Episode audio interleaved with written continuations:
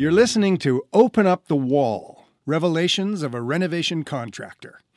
Now, this is what they call a quote, inspirational memoir. It's about my career change from award winning actor to the owner of my own construction company.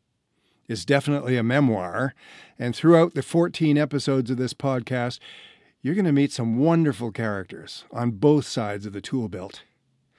This podcast is an edited version of the 27 chapter book of the same title, and it's available in e form or hard copy. You can find out more about the book and about me, the author, Jeff Bose, on my website, www.openupthewall.com. Feel free to leave any questions or comments you may have. I'd love to hear from you. So, in episode 8, I was running my own show, drawing up contracts, getting building permits, worrying about my choice of sub trades, worrying about getting paid on time so that I could pay workers on time, worrying about being liked. It became clear to me that if I was going to kick my renovation into high gear and take on bigger and better projects, I would need a reliable crew of skilled professionals to back me up. Reliable was the most important part. There was some trial and error involved, but I was moving forward, feeding the family, and feeling almost on top of things. So let's meet my next clients. This is episode 9 The Entitled. In the fall, I met with Dan and Liza, a 30 something couple who told me up front that they had received an inheritance enough money to renovate their kitchen and expand their living area into a shed kind of mudroom that was on the back of their house. They took a master servant tone with me, but luckily they both worked, so I didn't see much of them. It was a mid sized job, and I needed an extra pair of skilled hands. The obvious choice was Stan. I'd wanted to work with him again, but I didn't know if the feeling would be mutual. It had been a couple of years since the addition of death, and even though I was calling with an offer of work, I was still anxious about reconnecting. Hi, Stan. It's Jeff. Um, I got a kitchen bathroom back shed conversion that I'm going to need some help with, and um, anyway, I was uh, I was wondering if you were free, if if you would be interested in doing it with me. Sure. Perfect timing. I'm not doing much these days. Just got back from a holiday. Whoa. Stan arrived with his tools and his alpha personality and pretty much took control. We worked well together, dividing the jobs between us and joining forces for the heavy lifting. I'd been working steadily for two years since the addition of death, so our skill levels were a bit more evenly balanced. Nonetheless, it was easy deferring to Stan's experience again, and it was a load off my mind not to be in charge of everybody and everything. I didn't lie awake at night worrying about how to deal with some tricky detail of the project because I knew that in the morning I could get the input of a like minded professional before deciding on a course of action. We could consult, just like any other professional.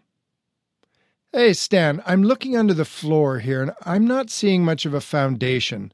There's just a couple of rows of brick. So, do you think we should delay putting the picture window in until I can give this window wall some more support from underneath? Yeah, this needs a lot more support. Oh, God. I guarantee that these yuppies are going to freak out at the extra cost. They don't get structure, they only get pretty. God damn, they're going to be mad at me. So what? They're all like that. Are you always like this? Yes. As soon as I say more money, things are going to change around here, especially with these two. You want to be liked too much, Stan warned. You haven't done anything wrong, so just explain the situation to them.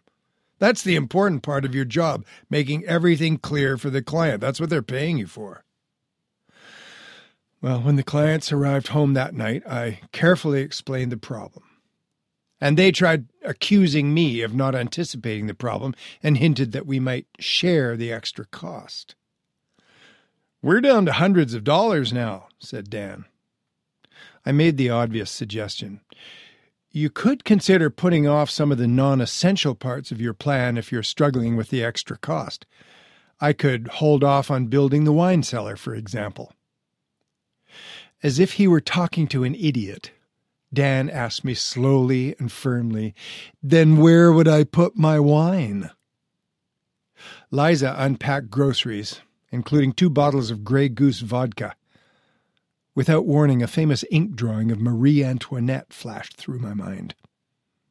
Dan and Liza were nice enough people. They worked hard and they consumed even harder. Theirs was the generation that had been encouraged to have it all now. Going into debt for granite countertops and high end appliances, just like the ones on reality TV, was their way of life. And like most first time homeowners, the structural stuff is unsexy and too complicated to be of much interest to them. Trouble is, the structural problems are common in older homes. For the unfortunate few who have to deal with hidden surprises, this is the time when plans and budgets get revised and compromises are made. For the Dan and Liza demographic, there's no such thing as a compromise. The practical notion of saving up for something is a thing of the past. I would come to accept this as the new normal. On the second to last day, Stan was putting in baseboards, and I watched him painfully get up off his knees.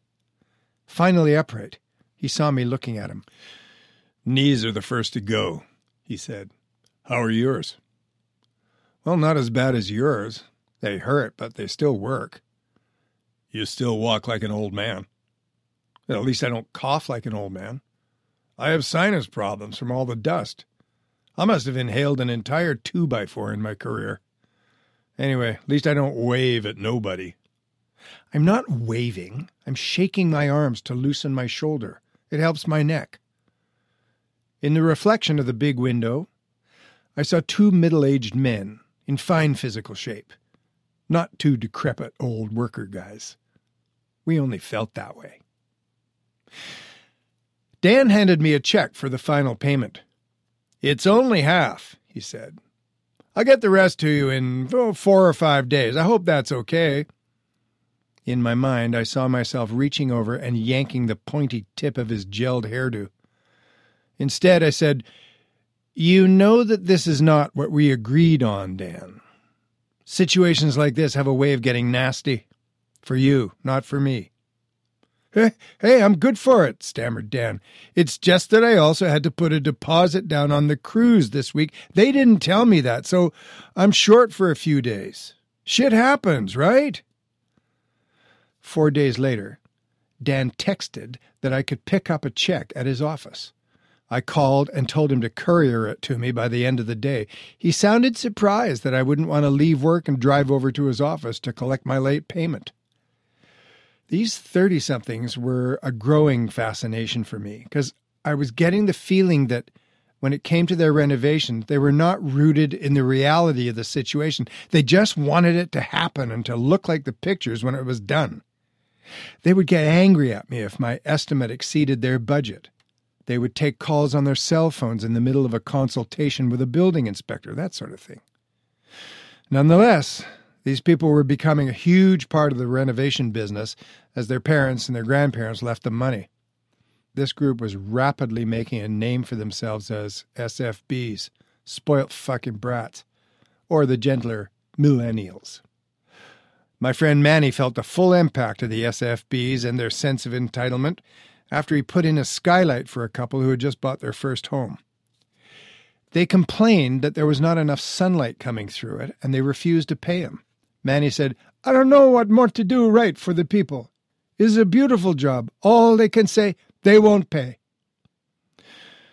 So Manny, Jimmy, and I pulled up in front of the small house with a huge addition on the back, walked past two enormous SUVs on the parking pad, and Manny let us in through the front door. Waiting for us at the kitchen counter at the other end of the house was a young couple, both wearing blue suits and black shoes. The man wore a tie, the woman wore high heels. There was a laptop between them. No introductions were made. You brought some henchmen to intimidate us, Manny? The man said. We're not henchmen, I laughed, wanting to smack him already. We're carpenters. Manny asked us to come with him in case there was a language issue here. He doesn't understand why you won't pay him. The woman dramatically pecked a single key on the computer. She had sparkles on her fake nails. Up came a picture of a bathroom with a skylight with sunlight blazing through it. This is what we wanted, she said. We didn't get what we wanted. It's that simple. Manny looked around helplessly. I can give you skylight, nobody but God give you the sun, he said. You would have known there wouldn't be sun, but you went and put the skylight in anyway. I showed you the picture, Manny. It's not what I want. The woman was clearly upset, so I knew this wasn't a con job for a free skylight. Nevertheless, I couldn't help laughing at her logic. The husband looked angrily at Manny, said, Just a minute, and abruptly left the room. The wife sat like a lump staring at her computer while the three of us stood in silence. Manny nervously stroked his mustache, and then he said, Skylight, come, I'll show you the skylight. He took us down the hall to see the skylight job, where we all stood in silence looking up at it. Jimmy said, Good job. And I said, Great job. And then we made faces at Manny, trying to make him laugh. And then we went back to the kitchen and we looked out the window for a bit. Finally, the man came back with his checkbook and spoke quietly to his wife. I called Dad, and he says we don't have a leg to stand on, so we have to pay him. The woman looked straight at Manny and said, Oh my God, this is so not fair! Poor Manny was cheated out of the recognition of a job well done. It's a beautiful job, he said to the woman. No leaks, ever. Oh, this is so not fair. The husband put a check on the counter, glared at Manny again, and left the room. The woman stared at the computer, breathing heavily. Manny told her he was upset that she wasn't happy, but by now she was on Facebook, so we left. I couldn't put my finger on why this episode was so unnerving. As a tradesman, we were all used to being treated like third class citizens, so it wasn't that. It was more that I was seeing the adjustment that I would have to make in the way that I did business with a segment of the population. Now I had to contend with a demographic that was used to having everything made all right for them. I had to come face to face with the people who spent their formative years playing non competitive board games at Montessori schools. As Manny found out, they can turn nasty if their demands are not met, no matter what the circumstances. I had to figure out a way to have a creative, constructive business relationship with people who grew up being told that they were special. The ones who got achievement ribbons for everything they ever did. For different groups, I have different rules of engagement.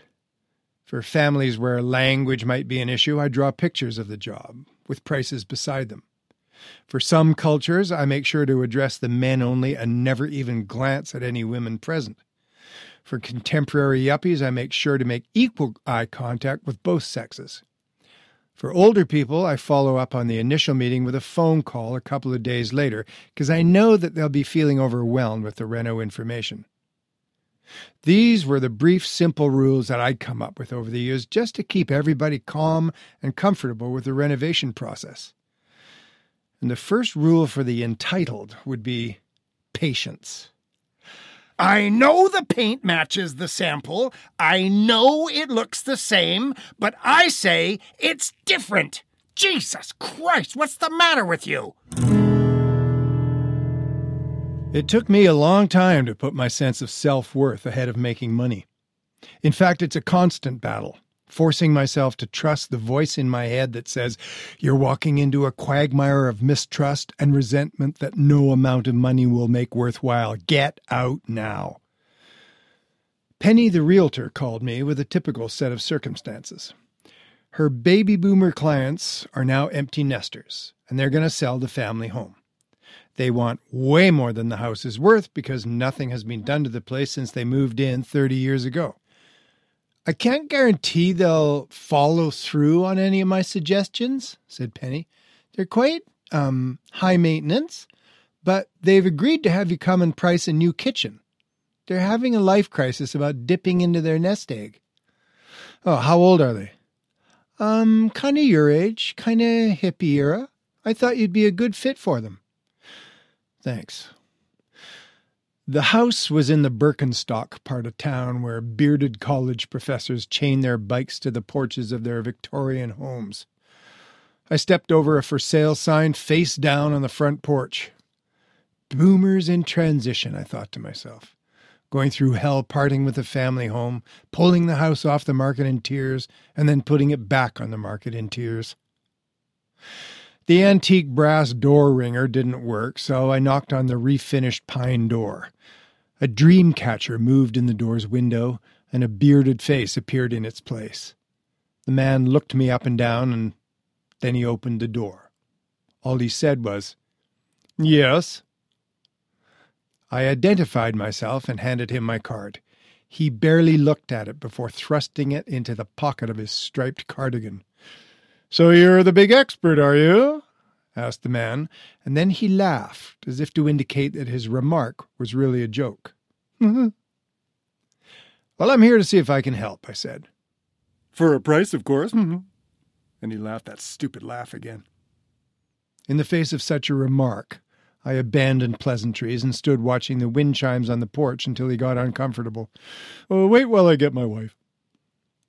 Leaving me outside, the man headed down the hall. A skinny Siamese cat came from the kitchen, froze when it saw me, and let out that awful Siamese cat yowl that passes for a meow. Don't let the cat out! screamed a woman's voice, and the cat yowled again. The man scurried back, scooped up the noisy pet, and stood behind me in the open doorway as a tall woman in a long skirt came clinking down the stairs. Only when she snatched the cat from the man did I see that the clinking sound came from a collection of bracelets on her right arm. And you are? she said. I'm the contractor who has a 5 p.m. appointment with Mr. and Mrs. Stibbard. Well, we're the Stibbards, obviously. Nice to meet you, I lied. I'm Jeff. Your husband has my card. Mr. gave Mrs. the card, who tossed it onto the table without even looking at it. Mrs. Stibbard said, And you're going to try and sell us a new kitchen? Or so Penny thinks, anyway, said Mr. Stibbard, and laughed the sorry I was born laugh again. Mm-hmm. Penny is young and beautiful, which can be construed as inexperienced and flighty by some of her clients. That's when she calls me, old worker guy, to back her up. If Penny can get a mistrustful client to understand the importance of home upgrades in a competitive real estate market, and if I can give them a dollar amount that will work with their budget, then everyone can remain calm and profit from the very trying process of selling a beloved home. We don't have to like each other. We just have to get along for a little while. And boy, was I having trouble getting along with the Stibbards. For me, it's really disheartening to see people of the Woodstock generation forget where they came from and turn greedy and unkind. So when I saw the kitchen they were insisting was just fine as it was, I spoke more candidly than diplomatically. Penny's right, I said. This kitchen looks dirty. Even if it had just been scrubbed clean, it is so worn out it still looks grungy. Also, I can see water damage on the counter under the hot tap, and the smell of incenses here is probably masking a smell of mildew. Mrs. Stibbard fixed her gaze on me and nodded her head vigorously, making her dangling earrings tinkle. That's what Penny said, exactly what Penny said. J'accuse, said Mr. Stibbard. Mrs. Stibbard pushed the cat at Mr. Stibbard and said, Shut up, Tick and then in a somewhat threatening way for a woman of her age, she moved very close to my face and said, This is a serious question, and I want a serious answer out of you. What is your involvement in this real estate deal? I'm not used to being talked to like that, I said, taking a step back. But because of my involvement with Penny, I will explain the situation. Oh my God! cried Mr. Stibbard. You're involved with Penny? Shut up, Tick, shouted Mrs. Stibbard. The cat yowled again from Mr. Stibbard's arms. Stop shouting, shouted Mr. Stibbard. You made Ringo scratch me. Oh, for Christ's sake, Tick, I'm trying to get to the bottom of this. Mr. Stibbard put down the cat and shot back, So am I. You don't think I have questions too? And then he did his laugh again. What are you talking about? You have shown absolutely no interest in getting us out of here. I have done everything. Yes, yes, because you you just take over. That was my cue. I'll be outside, I said. I have to make a call. Stay there, panted Mrs. Stibbard. My husband has some questions for you. Go ahead and ask your questions, Tick. You have questions, so ask them. Was there something about the moving company? Because I've already organized everything. Was it about the legal and the land transfer? Because I've already organized that too. The woman was gasping for breath, the cat would not shut up, and Tick was looking frightened. With her chest heaving inches from my own, she panted, I want to know your involvement in this house sale. You are obviously the one to benefit from Penny's scheme to make us build a new kitchen, and I think there's a scam at work here. Am I right? How does it work? How does it work? Do you split the take with Penny? Whoa, I was more alarmed by the woman's labored breathing than by her accusation. I can call the police, you know. Tick moved towards his wife. Ember, soften, soften. I will not. Can't you see what's going on here? You don't know anything. Of the myriad weird situations that a tradesman encounters when meeting people in their homes, watching a couple yell at each other face to face is probably the most unnerving. And typically, a couple will excuse themselves from the room, and I listen to a whispered argument full of sharp consonants. Keep your voice down, then stop being so stupid. As long as they aren't discussing me, I find the whisperers pretty funny. But I'm uncomfortable with the eye rollers who react to their partner's ideas by looking at me and rolling their eyes. Even harder to take are the signers who slip behind their partner and wave at me, mouthing no or mime slitting their throats. If the eyes are the window to the soul, surely somebody in the room can see how troubled my soul is, watching a person devalue their partner while I stand passively by. Anyway, when Mrs. Stibbard's breathing had returned to normal, I said, if you don't want a new kitchen, you don't have to have one. Penny will simply list your house as a fixer upper and it will sell for less than the upgraded homes on your street. I'm only here to give you a price on how much the recommended upgrades to your house would cost. Penny would then discuss with you if such a renovation investment would have a profitable return. At this point, there are no costs involved. Oh. Oh. However, you have such resistance to this whole idea that I see no point in wasting all our time by continuing with an estimate. Oh, oh. Good luck with the sale, I said from the hall table, where I made a show of retrieving my card and putting it back in my wallet. Mrs. Stibbard followed, and she shut the door behind me, saying in a too loud voice, What a horrible man! Penny was anxious that I had jeopardized her listing, until I bet her a hundred dollars that the Stibbards would never go for a new kitchen. My certainty seemed to reassure her, but being young and ambitious, she had trouble with the notion of turning down a job.